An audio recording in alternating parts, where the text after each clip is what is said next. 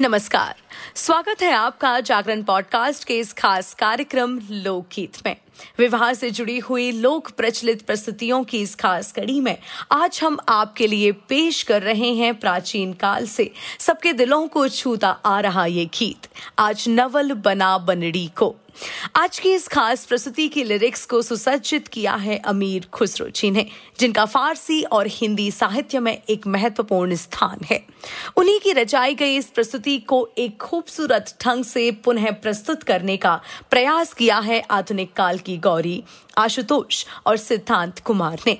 माना जाता है कि जब विवाह के समय दूल्हा दुल्हन को ब्याहने उसकी चौखट पर आता है, तब दूल्हे का स्वागत इस पाक सूफियाना अंदाज में किया जाता है। आइए शुरुआत करते हैं आज की मनभावक इस प्रस्तुति की। आज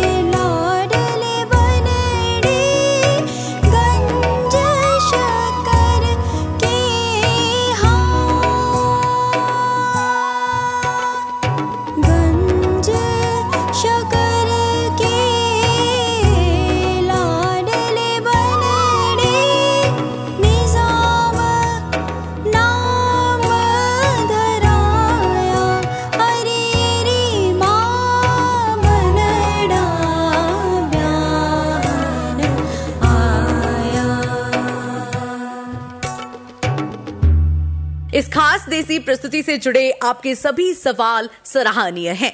आप अपने सभी सवाल और किसी भी जानकारी के लिए हमें ईमेल कर सकते हैं podcast at Chakar new media dot com पर।